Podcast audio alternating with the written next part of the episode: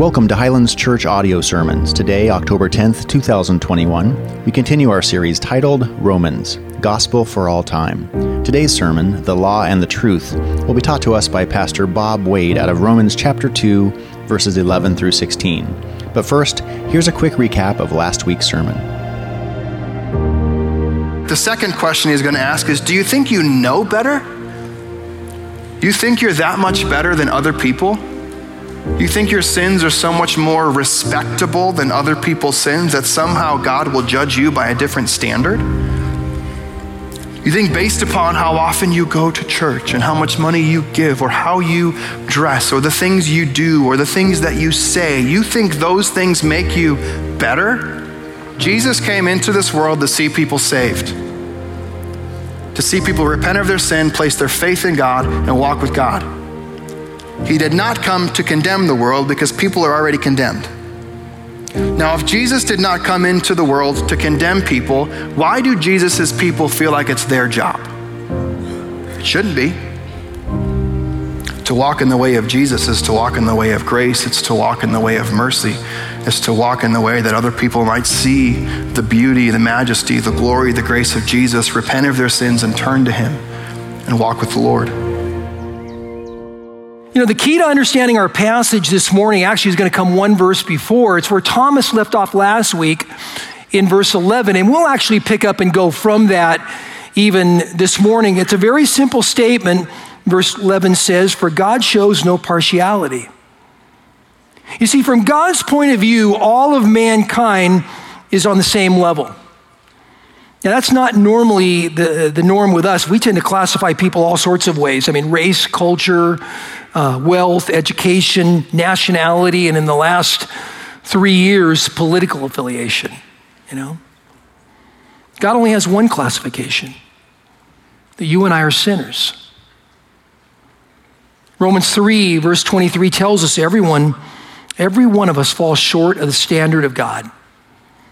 That is one of the hardest verses in the Bible to get people actually to believe. The problem is, is that we tend to have people that are around us and we spend all of our time sort of standing them up next to us. And so in that case, very often you can say, well, I'm, you know, morally, I'm probably the best person, you know, in my family. Or maybe the best person at my work, or maybe the best person even in my section here, you know, at church. The problem is, is the passage never says you're supposed to stand them up against other people. The standard of heaven God's standard is perfection, and none of us matches that. Convincing people of that truth is one of the hardest truths biblically there is. In fact, Paul here will take three chapters worth of space in the book of Romans just to convince both the Gentiles and the Jews of that truth. Now, If you remember back in chapter one, we talked about the fact that Paul begins to speak of the sinfulness who do not have the law. That would be the Gentiles. Chapter two, he talks about the sinfulness of those who do have the law, the Jews. And when by the time we get to chapter three, he will reiterate it all over again, reminding us that every single one of us falls short of the glory of God. And so this morning, what we're going to do is we're going to stop off and we're going to look at the law for a few minutes before we jump into the truth of the passage. Let me read the passage here. Romans chapter 2, starting in verse 11. For God shows no partiality. For all have sinned without the law will also perish without the law. And all who have sinned under the law will be judged by the law. For it is not the hearers of the law who are justified before God, but the doers of the law who will be justified. For when Gentiles who do not have the law by nature do what the law requires, they are a law to themselves, even though they do not have the law. They show that the work of the law is written on their hearts, while their conscience also bears witness, and their conflicting thoughts accuse or even excuse them. On that day, when according to my gospel, God judges the secrets of men by Christ Jesus. Pray with me, will you? Father, I pray that this morning you would give us eyes to see your truth and how every single part of Scripture points back to us needing you. Thank you, Father, in Jesus' name. Amen. All right, first of all, we're going to look at the law for a second. I don't know if you noticed that or not by just reading those, that passage there, But the law mentioned a lot in that passage. 11 times in five verses. First thing I, you know, I do whenever I study, everybody has their different way of doing it, but the first thing I do is I tend to sit down with a pen and start checking things. I count things up. That's the very first thing. You count up and you start realizing in five verses, 11 times they mention the law. Clearly, that's what this is all about. Clearly, that's what the Spirit is leading Paul to sort of deal with. And you might be thinking, well, I didn't really want to talk about the law. I would really love to talk about love. I'd love to talk about all that New Testament. Didn't we get rid of the Old Testament? I thought we traded it in on a new one. Let me ask you a question. Do you think that there's any value in studying the book of Hebrews? Or the book of Revelation? Or the, the Gospel of Matthew? Or the book of Romans? Because all of those are packed full of the Old Testament law. And so we're going to take a look at the law for a moment and get a better understanding of what God is doing and what God wants us to understand. Now, here's the first thing. Let me give you a little bit of an overview. The Old Testament is broken into five basic sections. Here's how I uh, learned it my freshman year in college 512, 5512. If you can remember that, you can start your process of really getting the Old Testament. 512, 5512. You start off with five books of the law, the first five books of the Bible, Genesis through Deuteronomy. Sometimes you'll hear people call it the Pentateuch. Pente would be the, the Greek word there for five.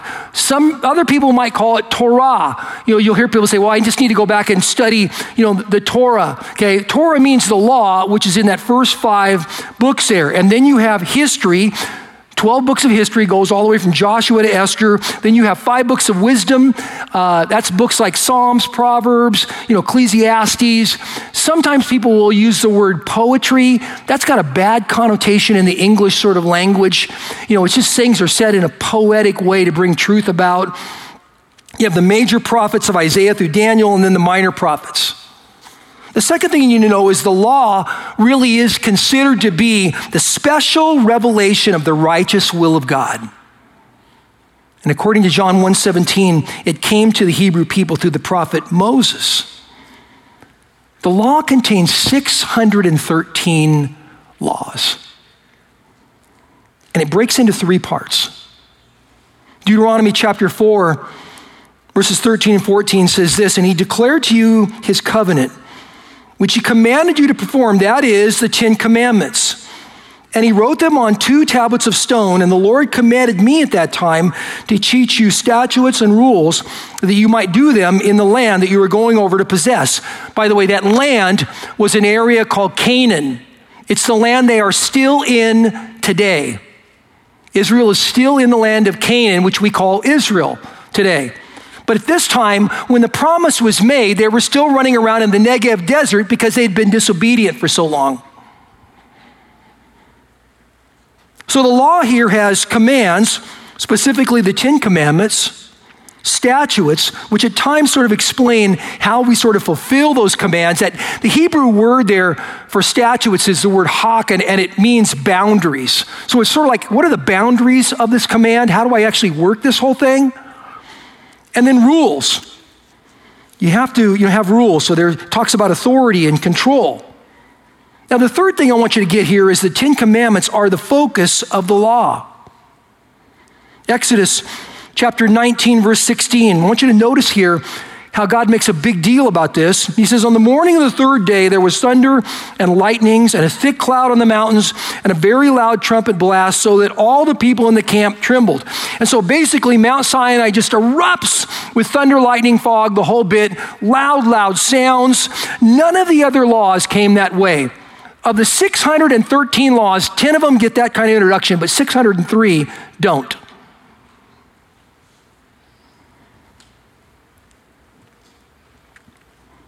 It's a big deal. Mount Sinai was this awe inspiring experience. God wanted it to be memorable. He wanted to shake up the people. He, he, intended for them to get this in their mind that these commands really mattered. But He did not speak 603 of the laws, only 10. Well, how did the other laws come about? Go back to Deuteronomy chapter 4, verse 14 tells us that they came through Moses here. And the Lord commanded me at that time to teach you statutes and rules that you might do them in the land that you were going over to possess. Now, let me give you the importance of these commands too. Exodus chapter 31, verse 18 tells us, And he gave to Moses when he had finished speaking with him on Mount Sinai, two tablets of testimony, tablets of stone, written with the finger of God. So literally, God wrote the Ten Commandments with his own fingers. Now, think about that. That's not hyperbole for, you know, the movies. That is not a cinematic license by Cecil B. DeMille. I mean, that is something God wants to communicate that these commands are not going away. And so, literally, with his finger, he writes in the stone the commands. It's way different than the rest of the law. That was 10 commands. When, when it came to the rest of the commands, God gave those commands to Moses who would give them to Israel, and they were not carved out by the finger of God. They would have taken uh, parchment, they would have taken, you know, leather, they would have taken animal skills, that sort of thing, and they would have carved them in that or written them in that, and then Moses would taught them to the people. Now, how many of you remember the movie The Raiders of the Lost Ark? Remember that? Indiana Jones, that whole thing, the very first of those movies. You know, they're searching, remember, for the Ark of the Covenant. The Ten Commandments were actually taken and placed in the Ark of the Covenant. Hebrews chapter 9, verse 4 says, And having the golden altar of incense and the ark of the covenant covered on all sides with gold, in which the golden urn holding the manna, and Aaron's staff that budded, and the tablets of the covenant. So when God had this, the ark of the covenant there, one of the things that he did was he said, Okay, here's what I want you to put in there. First of all, you take a jar full of manna. Manna was that special, you know, bread like, you know, I call it Wonder Bread, bread like, you know, stuff that would every morning would be out there for 40 years. The people would go and gather it up, and that's what they would eat. So it really reminds them of the faithfulness of God. And then you had Aaron's staff that budded. You know, if you know Aaron's staff, you know that when God sent Moses and his brother Aaron, you know, they sent them in to before Pharaoh. And while they were there, you know, they threw down the staff. And of course, then the musicians of, of Egypt, you know, tried to match that, but they couldn't match that. God's staff, you know, killed them and, and ate them and swallowed them and everything like that. And on top of that, not only was it a sign of like shepherding and it was a sign of like power and everything like that, but in the middle of it all, this piece of wood that was probably 20 or 30 or 40 years old and completely dead. I mean, they've been using it, you know, to kill things. All of a sudden, it sprouts life, which was a clear sign to the people I can bring life out of death.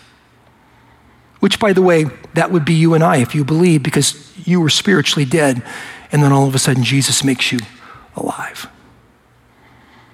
And then it says they took the tablets, the Ten Commandments. That would remind the people of God's faithfulness and His law.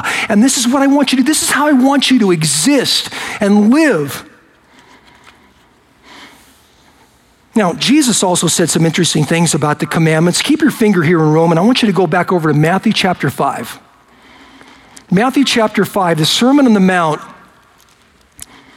Jesus is speaking here. And in Matthew chapter 5, verse 18, Jesus says these words. He says, For truly I say to you, until heaven and earth pass away, not an iota, not a dot will pass from the law until it is all accomplished. What law is Jesus talking about? Well, if you're in Matthew 5 here, drop down to verse 21. He says, You shall not murder. Verse 27, don't commit adultery. Verse 33, don't lie, don't bear false witness. You know what he's talking about?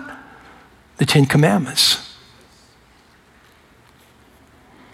In fact, the only one of the Ten Commandments that's not reiterated in the New Testament was the Sabbath. Sabbath keeping was a part of the covenant between Israel and the Lord. You can choose any Sabbath day you want now, according to Paul. And so here's the big question Why did God give the law? Go back to Romans. Go back to the book of Romans, look at Romans chapter 3. Now, by the way, if you write in your Bible, this would be a great place for you to get something pretty important here. I want you to go to Romans chapter 3 and look at verse 20. Romans chapter 3, Verse 20 says, For by the works of the law, no human being will be justified in his sight. Stop, look up for a second. Was any of that confusing at all? Not a bit. For by the works of the law, no human being will be justified in his sight. Every single work that you do as a person is not going to make you righteous. Keep going. Since through the law, now he's going to tell you why we have the law, comes the knowledge of sin since through the law comes the knowledge of sin. See, the law was meant for people to realize, I am a sinner. Well, why was there so many of these laws? Because there was every single angle you could possibly think, you know, well, well try it this way. Do you understand that you're not perfect? Okay, yeah, but I don't, I don't really care about that. Okay, well, try it this way. How you deal with other people? Uh, well, you know, I'm not perfect there. Well, how about if how you deal with like your community? I mean, all these different ways, every single way proved that we were imperfect people. Paul in Galatians chapter 3, verses 23 and 24 said this Now before faith came, we were held captive under the law, imprisoned until the coming faith would be revealed. Sin, so then, the law was our guardian until Christ came in order that we might be justified by faith. Now, there's a word, that word there, guardian. Actually, I like the, the, the there's a, a better translation, I think, of that, and that is the word tutor. Reason why I like it is this. I, I think back in during classes that I had in school and I needed a tutor. You know why I needed a tutor? I didn't get it. I needed someone that would help me put all the things together and work all this stuff out. You see, the law was there so that people would stop and they would get this tutor that would go, oh, I mean, because they had to be asking questions like, well, why would Abraham offer Isaac up as a sacrifice for sin? Oh, one day the Father will offer up the Son. That they would learn from this. But they didn't learn. The question is if they had a tutor, why didn't everybody turn to Christ? The problem was is they got so excited, so happy, so proud about having the law that they thought keeping the law was the main goal. They didn't let the goal be God's goal, which was simply to lead them to Christ. They just thought it was the issue of keeping the law. And they were wrong. Romans 9 31 through 32 says, But that Israel, who pursued a law that would lead to righteousness, did not succeed in reaching that law. Why? Because they did not pursue it by faith, but as, as it were based on works. They have stumbled over the stumbling stone. Do you know who the stumbling stone is in the Bible? It's Jesus. 1 Peter chapter 2 verses 6 through 8 said behold I am laying in Zion a stone a cornerstone chosen and precious and whoever believes in him will not be put to shame. And so the honor is for you who believe, but for those who do not believe, that stone that the builders rejected has become the cornerstone, and a stone of stumbling and a rock of offense. Do you see it? The real point of the, the, Old Testament, the real point of the law was to lead us to Jesus. The Bible only has one story. One story. Everything in the Bible is intended to bring me to the place where I would go, You're there, I need you, but I can't get there on my own. How will you provide the way for me? That's the singular story of Scripture that God answers by sending his son. It's a baby. Now go back to Romans 2, because we've looked at the law. Now let's talk about truth for a minute, because Paul's going to give us three truths here in verses 11 through 16. The first thing he's going to tell us here is about the impartiality of God. So after we've talked about all that, let me go back and read 11 through 12 again. For God shows no partiality. For all have sinned without the law, will perish without the law, and all who have sinned under the law will be judged by the law. So, in other words, all have sinned under the law, all have sinned without the law. And according to verse 12, the Jews should not have a false security because they have the law, because everybody under the law has still sinned. And the Gentiles who don't have the law are guilty without the law. They can't use the argument, well, no one told me. Because the truth is, Paul will tell us here in the passage that God's already written the law on their hearts to know. This had to be really a troubling time when Paul wrote this and people would have read that because there was a group of people here that thought that possessing the law was a position of privilege. And there was, a, there was a blessing of being God's chosen people, and that meant there was a different set of standards for them. In fact, rabbis at that time very often taught that there were two judgments. They thought that there would be a judgment based on heritage and blessing, and Paul is saying that's not true. What you had is responsibility. Jonah. God wanted to take the gospel, the gospel message to the Ninevites. So he tells Jonah, You go. Jonah didn't want to go. God figured out a way to get him there.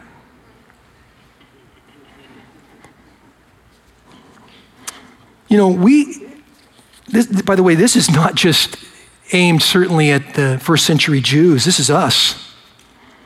We have a tendency to think that we are blessed as a nation and somehow must be God's gift to the world. I hate to burst your bubble, but just because you're an American, you are not God's gift to the world. Let me tell you what you are you're blessed. And because you're blessed, you need to take advantage of that opportunity for the gospel's sake. See, people have asked me a couple of different times, why are you guys so into Haiti? Can't you just be into something just a few miles away? You don't understand how like economic partnerships work. If my brother's church and my church are standing here together and they can afford, you know, to spend, you know, only go 10 miles to serve, then that's their responsibility. But if I can afford to go further, then that one's mine. That's how you have to look at it. We're not going to overthink it. We're going to take advantage of the opportunity that we've been given, but it is a responsibility. It's not that I'm better than anybody else, it's because I've been given the responsibility. And God had given His chosen people, the Jews, the responsibility of taking the message of the one God to the whole world, and they didn't. Do you ever wonder why the Assyrians and Babylonians were able to come in and defeat Israel? Because God led him. Because he needed his people to spread out, to go everywhere, into all the nations of the world that had hundreds and thousands of gods and deities and stuff like that, but to go and to take the message of the one God there. Paul's point is just because the Jews had the law didn't make them righteous. Just because you have the law doesn't make you right. It wouldn't be, I mean, it would be like saying I, every time I go to the, car, you know, the garage, I become a car. No. Impartiality means God will judge everyone based on their response to the truth that they have been giving. And that is a warning, and including, in this case, it was clearly to the Jewish moralists. I mean, this had to be hard to swallow because in their minds, the Gentiles at this time were barbarians and heathens. The Jews lived by a strict code, they, they were respectful, they did all those things like that. The, the, the Gentiles didn't do that. They weren't the chosen people of God, they didn't have that relationship with the Lord, they were ignorant of his commands. And they thought those were the things that God was going to judge. That was simply a part of their blessing. Now, the second thing you see here in verses 13 to 15 is the transformation of the faithful. Go back to verse 13. He said, It's not the hearers of the law who are righteous before God, but the doers of the law who will be justified.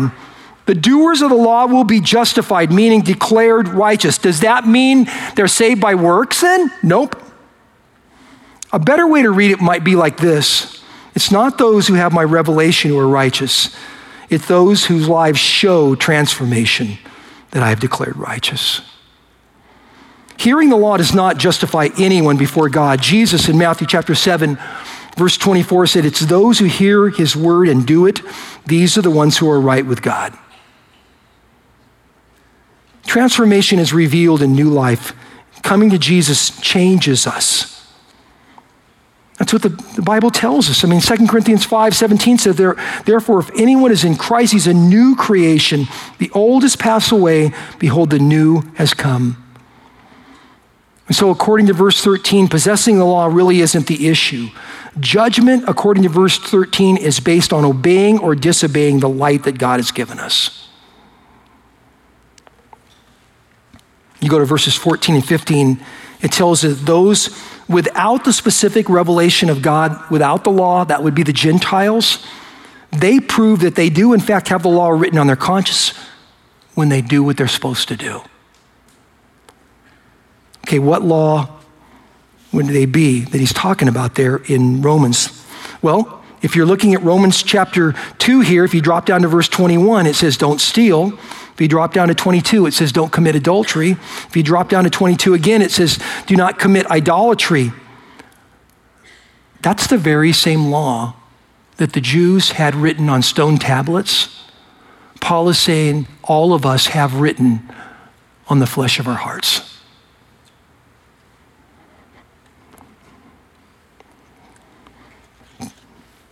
Do you remember who Abraham was? The patriarch, Abraham. He lived before the law was given. Genesis 15, verse 6, God told Abraham, or Abram at that point, before he was called Abraham, that he would bless him, he would give the land to his descendants in something called the Abrahamic covenant. And Abraham believed God, and that was counted as righteousness. Very important you catch this. He didn't have the law, he trusted God. He had the law written in his heart. You see, at that point, the law is basically this intuitive gift from God. Apart from the special revelation that, that the law itself was, it's this inborn recognition of morality. Now, Paul isn't saying, hey, the Gentiles know all the stipulations of the Mosaic law. He's not saying that. What he's saying is every single culture knows stealing is wrong, murder is wrong, every culture. I don't care where you go, everyone. Why? Because God put a conscience inside of you to know that there are moral rights and moral wrongs. Conscience here does not lead me to salvation. Like the law, it brings me to the knowledge of sin. I was 14 years old at Hume Lake Christian Camp. I walk in, never been to anything like this before. Not a Christian, completely unchurched. I go there, Ken Poure gets up and he tells this story and then he says, You're a sinner. I had never read the Bible. And you know what I said? Yeah, you're right. I am. I didn't have to have the law. My conscience told me, You are a sinner. It didn't tell me what to do. It's not a saving knowledge. It told me I needed to be saved. You need help. You need forgiveness. I'm going to ask the worship team if they'll come back and join me. The third thing here is the third and last thing is accountability from the Lord. Look at verse 16. It says, And on that day, when according to my gospel, God judges the secrets of men by Christ Jesus. Jesus, here, whom we typically think of as the suffering servant, here is also the judge. Isn't that interesting? My wife and I were talking about this, and they said, You know, I, I got to be honest with you, we don't normally think of Jesus in that role, but would you want anybody else? I mean, would you want anybody else than the one that's walked in your place? That lived in the same environment you had? The one that loved you enough to come and die on a cross for you? It's the only one I would want to judge me. Verse 16 will tell us four things here. First of all, it will tell us that there will be a certain day of judgment. That's not something that's popular for a lot of people. Modern day culture doesn't really want to talk about that. But Acts chapter 17, verse 31 reinforces that. He says, But because he has fixed a day in which he will judge the world in righteousness by the man whom he has appointed, and this he has given assurance to all by raising him from the dead. The second thing that the passage tells us here is that on that day, God will judge the secrets of men. All those things that you think that are rolling around in your brain that no one ever knows He'll judge. Want me to tell you how you get past that? Lay them all down at his feet. Pour the bucket out. Get rid of it. God, that's not the man I want to be. It's not the way I want to think. Change me from the inside out. The third thing is when God judges, he will do it through Jesus. Jesus himself said in John chapter 5, he says, For the Father judges no one, but has given all judgment to the Son. The fourth thing is the final judgment is according to Paul's gospel. Um, let me tell you what I think he means by that. Paul did not write one of the four gospels we normally think about gospel, but you notice when you saw the video pop up here, it says the gospel for all time. Because Romans is the clearest explanation of the gospel truth that there is. And I think what's important for you to understand is Paul's gospel starts off with, You're a sinner. You're a sinner. Very often, people will share the gospel with us and say, Hey, did you know that God loves you? Did you know that God wants to forgive you and He wants to bring you into His family? And it sounds wonderful, and sometimes it doesn't, sometimes it fails to get to the part of you need to be saved. You are lost. You're bound for an eternity separated from God. Paul's gospel never leaves that out. He begins with it. That's why the first three chapters are on us being sinners. And so, if you consider yourself a believer, let me encourage you with great humility and gratitude, it should show in your life when we worship. It should show in your life in your testimony. It should show in your life when we give or we serve or we do any of the things that go along with being a believer in Christ. And if that's not you, you need the gospel. And so let me give you the gospel quickly. We printed these up. They're outside on the tables out there. It's called the Romans Road. It simply walks you through the gospel message. Romans 3:23, you've heard that already. Says, "For all have sinned and fall short of the glory of God." All, every one of us, you included. Romans 6:23 says, "For the wages of sin, the result of that sin, is death.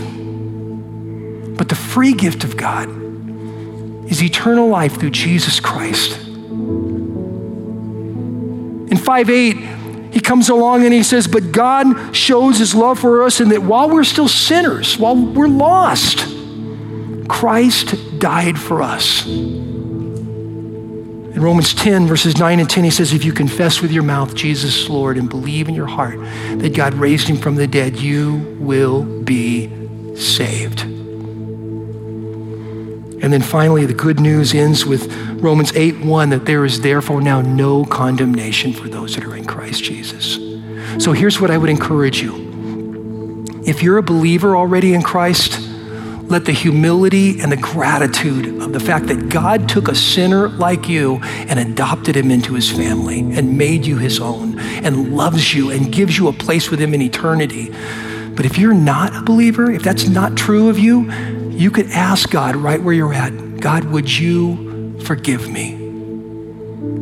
Would you take me in, into your family? I want you to be my Lord.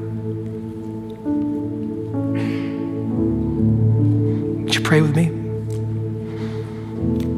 You don't need anybody else to pray that prayer with you. You can do that all by yourself. But I want to encourage you at the end of this service, there will be a group of people down here in the front that would love to be able to pray with you about anything. And I'd encourage you to please do that. Father, would you move in such a powerful way that we know exactly where we stand with you? And that we would come before you with great humility, either thanking you for saving us from our sin or asking you to save us from our sin. But God, would you create that joy in us right now? In Jesus' name, amen. Did you catch the line in that song we sang, faultless stand before him in his righteousness alone? Folks, we're sinners. We are sinners.